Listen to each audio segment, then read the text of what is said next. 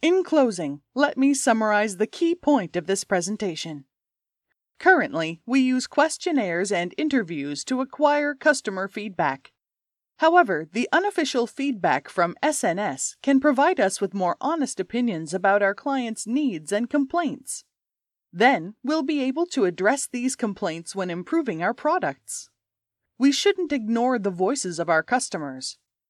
To conclude, I recommend that the marketing department gather more feedback through SNS in order to use customer opinions to enhance our products.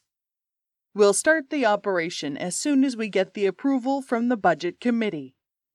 Thank you for your attention. Let's move on to the Q&A session.